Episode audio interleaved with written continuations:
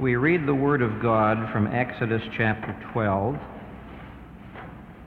from verse 1 to verse 15. And those of you who are Bible students will recognize this as the account of the Passover. Exodus chapter 12. And the Lord spoke unto Moses and Aaron in the land of Egypt, saying, This month shall be unto you the beginning of months. It shall be the first month of the year to you. Speak ye unto all the congregation of Israel, saying, In the tenth day of this month they shall take to them every man a lamb, according to the house of their fathers, a lamb for a house. And if the household be too little for the lamb, let him and his neighbor next unto his house take it according to the number of the souls. Every man according to his eating shall make your count for the lamb. Your lamb shall be without blemish, a male of the first year. Ye shall take it out from the sheep or from the goats.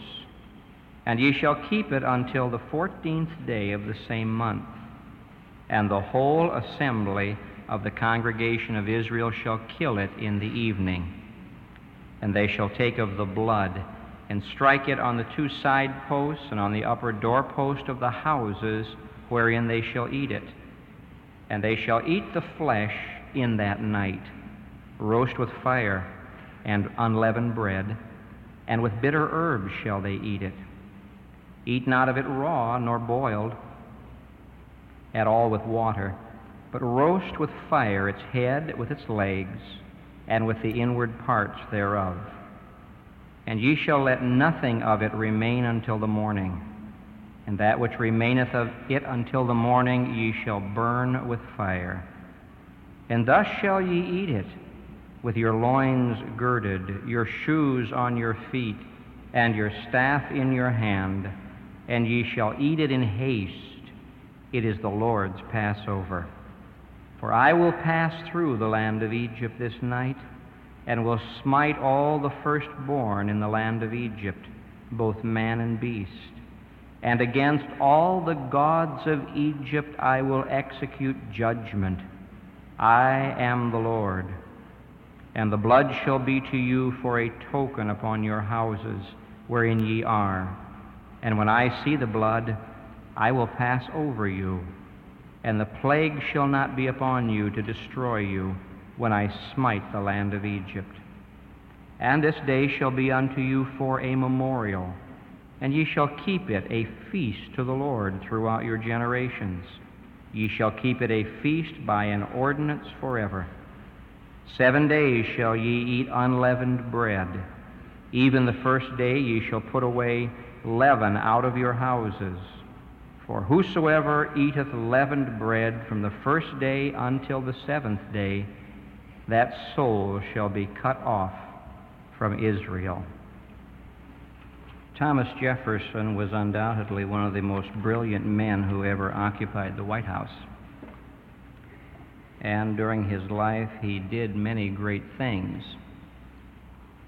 But at the close of his life, Thomas Jefferson made it known that he wanted to be remembered for three accomplishments only.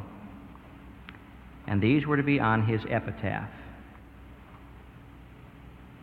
Number three, the founder of the University of Virginia. Number two, the author of the Statute for Religious Liberty in Virginia. Number one, the author of the Declaration of Independence. Interestingly enough, he did not want to be remembered as the President of the United States. Thomas Jefferson was very proud of the fact that he had been providentially chosen to write the Declaration of Independence. I think those words that are in the Declaration of Independence are very meaningful to us I sat down and reread them the other day. We hold these truths to be self evident that all men are created equal. That they are endowed by their Creator with certain unalienable rights, that among these are life, liberty, and the pursuit of happiness. Now, actually, you could have read those words on Passover night when God was going to free the people of Israel. You see, what Independence Day is to us as citizens of the United States, Passover is to the people of Israel. Passover was their declaration of independence. And you could have stood there at the Red Sea and read these words to these Jewish people that among these rights are life, liberty, and the pursuit of happiness, because that's what Passover was all about. It interests me to hear people occasionally criticize us for talking about blood. They say, Now, Pastor Wiersbe, why don't you get Moody Church into the 20th century? We don't believe in that butcher house religion anymore. This business of singing about blood and talking about blood. You couldn't have said that to a Jewish person on Passover night because it was the blood that made the difference. By the way, liberty does not come free. What they experienced that night in Egypt was because the lambs had died. The liberty that you and I experience today, we have because somebody died. I think we ought to take these three blessings that are named life, liberty, and the pursuit of happiness and apply them to our Jewish friends at Passover and apply them to our own hearts. You see, it was the Lamb that accomplished the whole thing. These past several Sunday mornings, we've been talking about pictures of the Lord Jesus in the Old Testament. And one picture that keeps repeating itself over and over again is that of the Lamb when uh, Abraham and Isaac were going up to Mount Moriah, where Abraham was going to sacrifice his son. The young man said, Father, behold, here is the wood and here is the fire, but where is the lamb? That was the whole question for the Old Testament era. Where is the lamb? On Passover night, they killed the lamb and applied the blood to the doorposts, and the angel of judgment passed over them. You get to Isaiah chapter 53, and the Lamb is dying for the nation of Israel. He is brought as a lamb, as a sheep before her shearers is dumb, so he opens not his mouth. But that question keeps echoing through the Old Testament scriptures Where is the lamb for the sacrifice? Not all the blood of bulls and goats on Jewish altars slain, says the hymn, could ever wash away the sin of man could ever purge the conscience. And year after year and decade after decade, sacrifices were made. And yet the question kept coming where is the Lamb? One day, John the Baptist showed up on the shores of the Jordan River, and he points to a young man and says, Behold the Lamb of God that taketh away the sin of the world. There's the answer. There's the Lamb. And they took that lamb and they killed him. And he arose from the dead the third day and he went back to heaven. And I read in the book of Revelation that the hosts of glory are singing, Worthy is the Lamb that was slain. And so from Genesis to Revelation, wherever you look, you find the Lamb. Oh, I would that people understood that the little lamb slain at Passover is a picture of our Lord Jesus Christ. Because of the death of Jesus Christ, you and I have these blessings spiritually life, liberty, and the pursuit of happiness.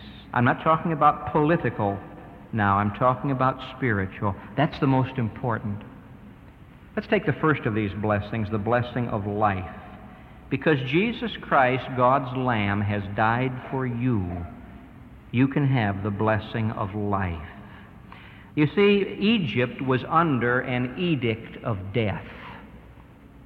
Moses said, Yet one plague more is God going to send upon the nation of Egypt. God had been speaking to Pharaoh and to his officers through his word. Moses and Aaron had proclaimed the word, and Egypt wouldn't listen. And God said, All right, if they won't listen to my power, they'll have to look at my power. And one by one, these tragic, terrible plagues came upon the nation of Egypt, devastating that great nation. They still wouldn't listen. And there comes that ominous announcement from heaven one plague more the death of the firstborn. Now, we should understand that these historical events are spiritual lessons. I think that no one here today will think I'm stretching the scriptures when I apply it this way, because the Bible does this for us. You see, Egypt is a picture of this world system. In the Word of God, whenever a Jew went to Egypt, he always went down. Whenever he went to Canaan land, he always went up. And this geography is inspired. You go, you go to Egypt, you go to the world, and you go down. When Abraham went down into Egypt, he got into trouble. When the nation tried to depend upon Egypt, they got into trouble. Isaiah the prophet said, Why are you leaning upon that broken reed of Egypt? Egypt is a picture of this world system all around us. When Moses was delivering his farewell address in Deuteronomy, you must remember that he was not going to go over into Canaan land. Because he had disobeyed the Lord, he forfeited that privilege. Joshua is going to lead the people into Canaan. But Moses is making the farewell address. And Moses is preparing the people for Canaan. And he says this to them The land that you're going into is not like the land of Egypt. In the land of Egypt, you had monotony. You had these bare stretches of desert, miles and miles of nothing but miles and miles. But he says the land that you're going to go into, that God's going to give to you, is a land of hills and valleys. There's no monotony in the Christian life. There are days when we're on the mountaintop and we shout hallelujah. There are days when we're down in the valley. We can still shout hallelujah because the same God is a God of the mountains and a God of the valleys. He says back in Egypt it was such a dry place, and regularly the, the Nile River would belch up the silt, and they would come out and they would cut their irrigation ditches, and they would raise their cucumbers and their garlic and their leeks and their onions. He says the land of Canaan's not like that. It doesn't depend upon the sewage being belched up. It depends upon the rain of God from heaven. Every good gift and every perfect gift is from above. And so there's a contrast in the Bible between the life of God's people in their land and the life of people in Egypt. Egypt's a picture of this world monotonous and dry and worshiping false gods. I think you realize that when these various plagues came to Egypt, God was showing how weak and foolish were the gods of Egypt. He had declared war against this pantheon of imaginary deities that they were worshiping in Egypt, including Pharaoh, including the Nile River, including bugs and cows and all these other things. And he says, One plague more is coming. This world is just like Egypt, dry and monotonous and worshiping false gods. I speak to some people now who may be worshiping a god of gold or steel or brick or mortar. Pharaoh is a picture of the God of this world, Satan, an absolute dictator. At Pharaoh's word, people were killed. Pharaoh was rebelling against the Word of God and against the servant of God. And so here you have the world system headed by a world ruler who was a God. And God says, I'm going to come in, and the firstborn are going to die. Now, death, the shadow of death was over the land of Egypt, but it was not over the people of Israel, because through the blood of the Lamb they had life.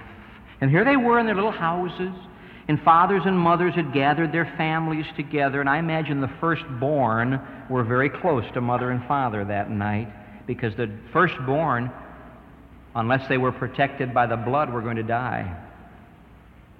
And that night they had life. Where else you, wherever else you would look, in the land of Egypt, you'd find death death to the firstborn of the cattle, and death to the firstborn of the servants, and death to the firstborn of Pharaoh who sat upon the throne. There was death, but not so in the houses of Israel. There was life. Now, of course, we're talking here about physical life, but all this is a picture of spiritual life. You see, all of the firstborn, even today, are dead. You say, Pastor, what do you mean by that? God rejects our first birth. Throughout the Word of God, He rejects the first birth and accepts the second birth.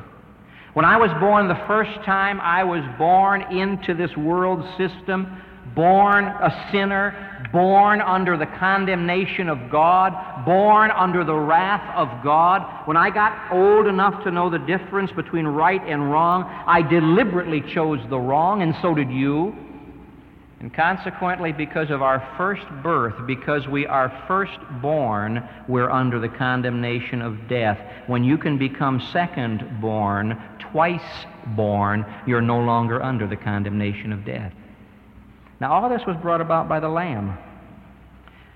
The little girls and boys came running up and they said, Daddy, how can we escape death? The death angel's coming tonight. How do we escape death? That's a good question. How do you escape eternal death?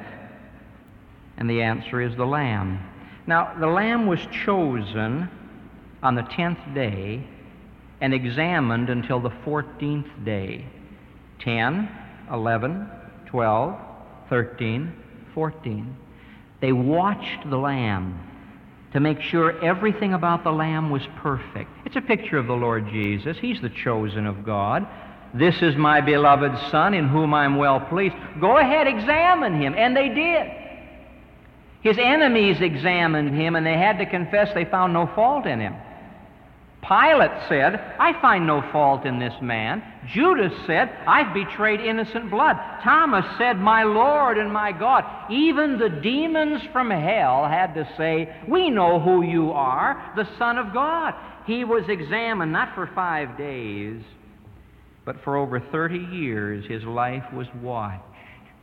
At the end of that time, they had to hire liars to bear false witness at his trial before they could condemn him. My friend, you can examine this preacher and you'll be disappointed. You can examine this church and you'll be disappointed.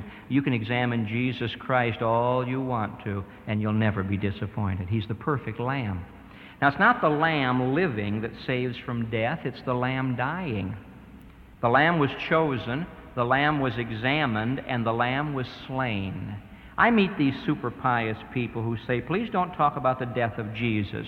Talk about the life of Jesus. Well, we do both, but the life of Jesus is meaningless apart from the death of Jesus. The Lord Jesus Christ did not come to be an example, He came to be an expiation. He came to be a sacrifice. He came to take my place. And they took the little knife and they cut the lamb's throat, and that cute little creature trembled and then died, and they caught the blood in the basin. And the father says to the firstborn, This would be your blood, except that the lamb has died in your place. Now, my friend, you may say, I admire Jesus the teacher, and I appreciate that. You say, I appreciate Jesus Christ the moral leader, and that's wonderful. But have you ever come to the cross of Jesus Christ where the Lamb shed his blood? The life comes from the shedding of the blood. The life of the flesh is in the blood. And when the blood is shed, life is given. And if life is given for you, you don't have to die. That's the good news of the gospel that Christ died for our sins according to the Scriptures. The Lamb was slain. May I say a word to those of you who do not like this idea of blood? We have today people who say, well, it's the ethics of Jesus or the morality of Jesus or the, the teachings of Jesus or the example of Jesus, but don't talk to us about the death of Jesus. Would you say that to some mother who perhaps still has a gold star hanging on the wall? You say, now, you talk to me about what the soldiers and the sailors and the Marines did, but don't talk about anybody dying. We have liberty today because somebody died. Liberty is not cheap. Liberty costs something. A great man like Winston Churchill can stand up and say, I have nothing to offer you but blood and sweat and tears, and people applaud. He talks about blood and they applaud. The founding fathers can say the tree of liberty must be watered by the blood of the martyrs. And people say, that's great, but let you say, the blood of Jesus Christ, God's Son, cleanses us from sin. And people say, don't talk about that. I say people are very inconsistent. If you enjoy political liberty, it's because somebody died. Died for you. If you're going to enjoy spiritual liberty, it's because somebody died for you. Jesus, the Savior. The Lamb shed his blood, and the blood had to be applied. Have you applied the blood? Have you experienced life? It takes little imagination to see this Jewish family in their little house and midnight arrives, and the death angel is going to pass over Egypt. And the little boy looks up and says, Daddy, is it all right? He says, Son, it's all right. Mother, is it all? It's all right. How do you know it's all right? The blood has been applied. And when the angel sees the blood, he'll pass over. You see, they had life because of the death of the Lamb. Now, I offer to you today spiritual life through Jesus Christ. This is what the Moody Church is all about. This is not a, a, an evangelical country club where we get together and amuse each other. The Moody Church is concerned about telling people around the world that there's life through Jesus Christ. And my dear friend here today, without the Lord Jesus Christ, you are under the sentence of death. Now, the sentence has not been executed yet, but it will be. It's appointed unto men once to die, and after that the judgment. The soul that sinneth, it shall die. The wages of sin is death. And the most tragic thing is not just physical death, it's that eternal death. That, that eternal darkness and separation from God. I say to you today, through Jesus Christ, God's Lamb, you can have life. He that hath the Son hath life. He that hath not the Son of God hath not life. He that believeth on him is not condemned, but he that believeth not is condemned already, because he hath not believed in the name of the only begotten Son of God. And Jesus said, Except ye believe that I am he, ye shall die in your sins. Through the death of the Lamb, we have life and we have liberty. Now, the Jewish people had been in bondage generation after generation in bondage, carrying burdens. In the early chapters of Exodus, when God speaks to Moses, he said, I have looked upon the afflictions of the children of Israel. I see the burdens that they're bearing. What they were experiencing physically, multitudes today experience spiritually. Oh, my friend, the greatest burdens that people are carrying today are these back breaking burdens of sin. There's an interesting statement over in Psalm 38, verse 4. In Psalm 38, verse 4, the psalmist says, My sins have gone over my head. Like a burden, I'm carrying them. The burden of sin. We sing in one of our gospel songs, Would you be free from the burden of sin. There's power in the blood. Power in the blood. It's the blood of the Lamb that gives us liberty. Now, people today are carrying many different kinds of burdens. There is, as I've mentioned, the burden of sin. Somebody listening to me just now says, Pastor, there's, there's sin in my life. I wake up in the morning and I realize I'm going to carry that load of sin. My conscience is dirty. I feel guilty. I feel afraid. What can I do about it? Well, the answer is Jesus Christ. When you come to the Lamb, He takes away the burden of sin. In Bunhill Field in London, right across from Wesley's Chapel, is a cemetery. In this cemetery, many of the great patriots and uh, Puritans are buried. And uh, John Bunyan's grave is there. John Bunyan, you'll remember, wrote The Pilgrim's Progress, a book that probably second only to the Bible in terms of spiritual influence. You remember in Pilgrim's Progress, Pilgrim is carrying this awful burden. He tries every way to get rid of this burden. He tries to climb the hill of legality, but the law can't take away his burden. And it keeps getting heavier and heavier. And finally, evangelist says to him, Do you see that wicket gate over there? You go through that little narrow gate and see what happens. And he goes to the gate and he sees the cross. And the burden rolls off of his back and into the empty tomb, and it's gone forever. As you walk into Bunhill Field, you see the tomb of um, John Bunyan.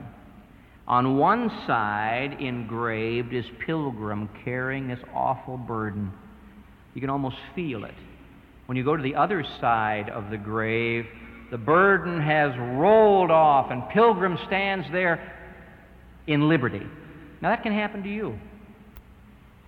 There's some people listening to me just now who don't have the burden of some awful kind of sin. Maybe your burden is um, yourself. Job says in Job chapter 7, verse 20, I am a burden to myself. Now, I can appreciate that with Job because he was sick and rejected and suffering. But I speak to some people right now who say, Pastor, you've touched my need. I'm a burden to myself. I hate myself. Oh, I do things I wish I didn't do, and I don't do things I ought to do, and I'm a burden to myself. Can I be changed? Of course you can. That's what salvation's all about. He brings you life and He brings you liberty. He can free you from this awful burden of self. Jesus said one day, Come unto me, all ye that labor and are heavy laden, and I will give you rest. Take my yoke upon you and learn of me, for I am meek and lowly in heart, and ye shall find rest unto your souls.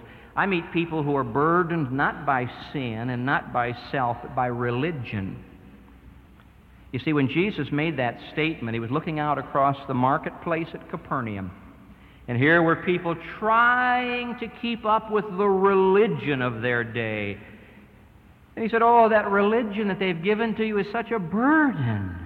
God never meant it to be a burden. The Pharisees had taken the simplicity of the Word of God and turned it into the complexity of a machine that was grinding out people and grinding on people.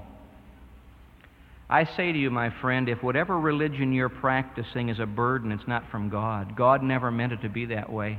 He meant it to be a blessing. And Jesus said, Come to me, you who are burdened down with the cares of this world and with the cares of religion, and get rid of that burden and take my yoke on you. My yoke is easy. His commandments are not grievous, and my burden is light. And when you give your burden to me and I give myself to you, together we're going to go through life rejoicing in victory. That Passover night was a night that brought to them life and it brought to them liberty. It's tragic that people today don't have the liberty that Jesus wants them to have. Jesus said one day, If the Son, S O N, shall make you free, you shall be free indeed. He said, You can't be made free by religion. You can't be made free by your own good works. I can make you free. How does he do it? He says, Ye shall know the truth, and the truth shall make you free. In other words, Jesus Christ, who is the truth, uses the truth of his word to set us free. The thing that has got people into bondage is lying. Lying always means bondage. And people are believing the devil's lies. Jesus came to this earth and he said, God is a father. God is not a hateful judge who wants to make your life miserable. God is a father who wants to bless you. And they crucified him for that. He says God wants to forgive your sins. If you'll just trust, he'll forgive. And they crucified him for that. He said God wants to move into your life and change you, and they crucified him for that. You see, my friend, when the truth comes, you either accept the truth and it changes you, or you fight the truth and it destroys you.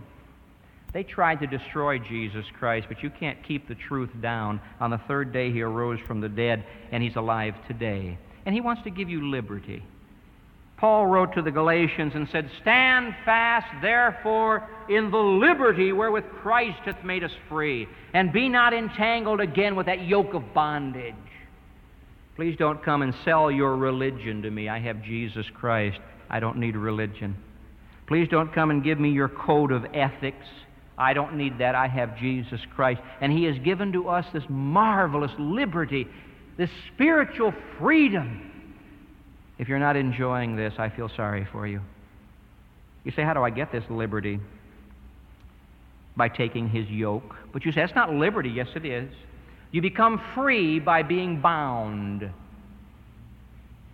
You find liberty by taking his yoke. You find fulfillment by following him.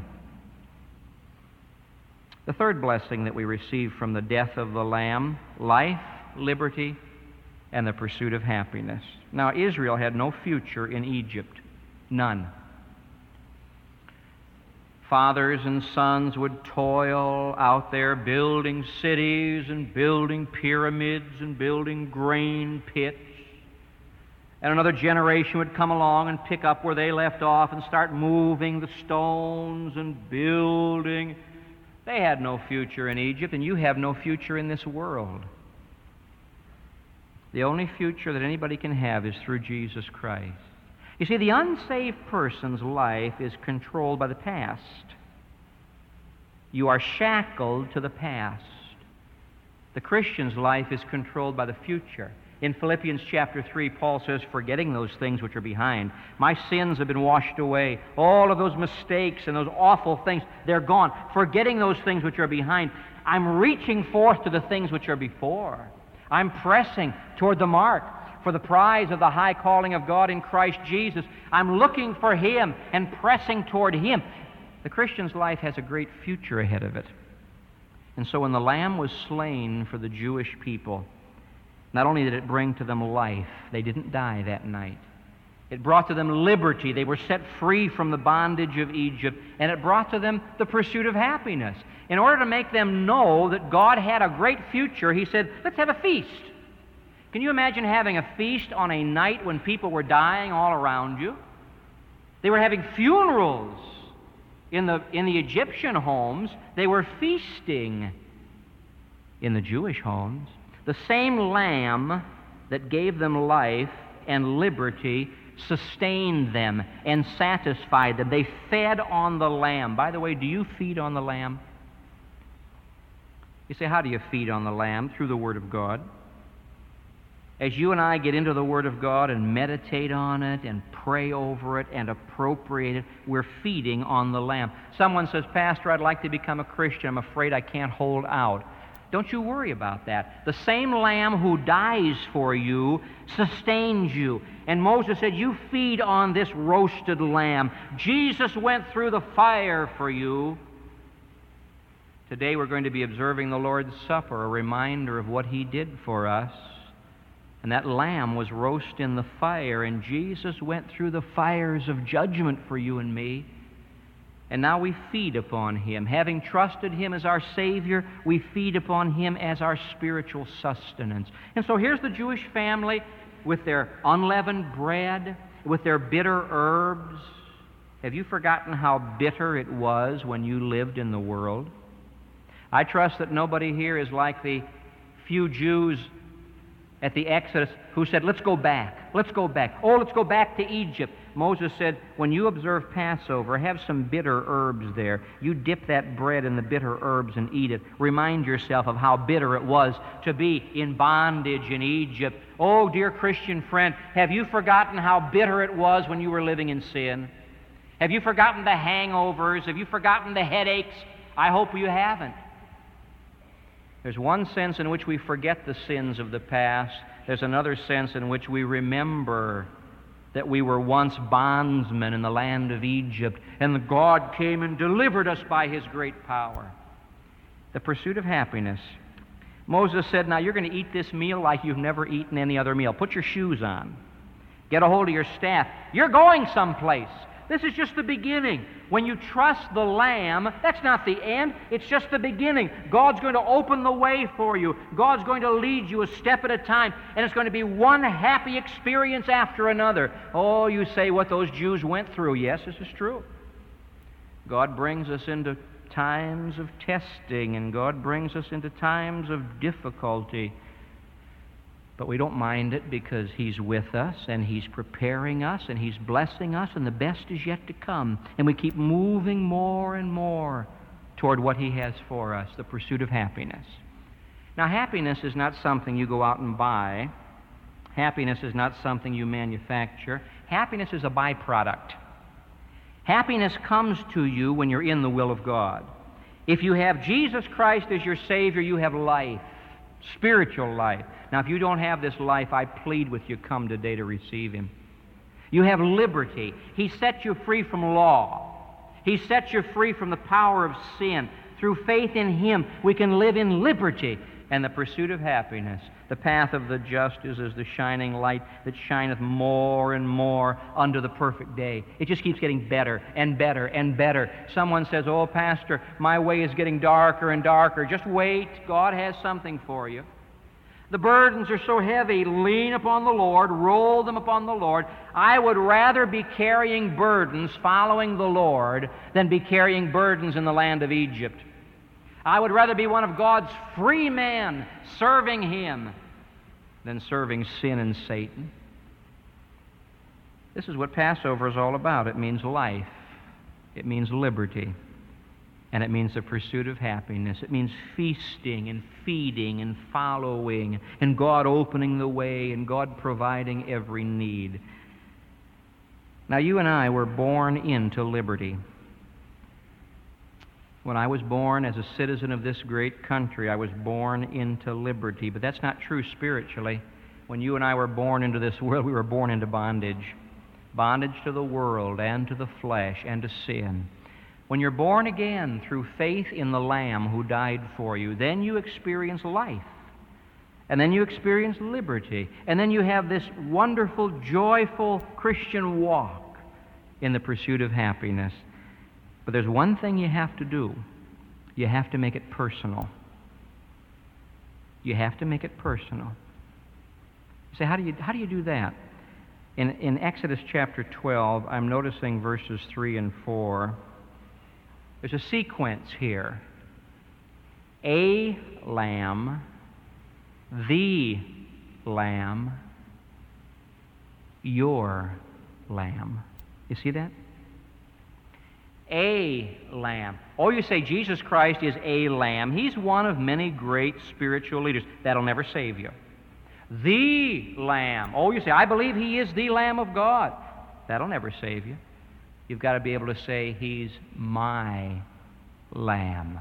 Moses said, Your lamb. Is he your lamb? You say, Yes, I have trusted him. Then enjoy the life. Enjoy the liberty. Enjoy the happiness that he brings. You say, No, he's not my lamb. Why not? Well, I've never trusted him. Then trust him. Say with us today, O Lamb of God, I come. By faith, apply the blood to your own heart, and you too will experience, because of him, life, eternal life, abundant life, heavenly life, liberty, and the pursuit of happiness. Gracious Father, our prayer is that many hearing this message will respond by faith and trust Christ as their Savior. It's nothing we can do of ourselves, O oh God. You must do it through your Holy Spirit. So speak to hearts now. And may those who have never trusted the Savior trust Him now. We ask it in Jesus' name. Amen.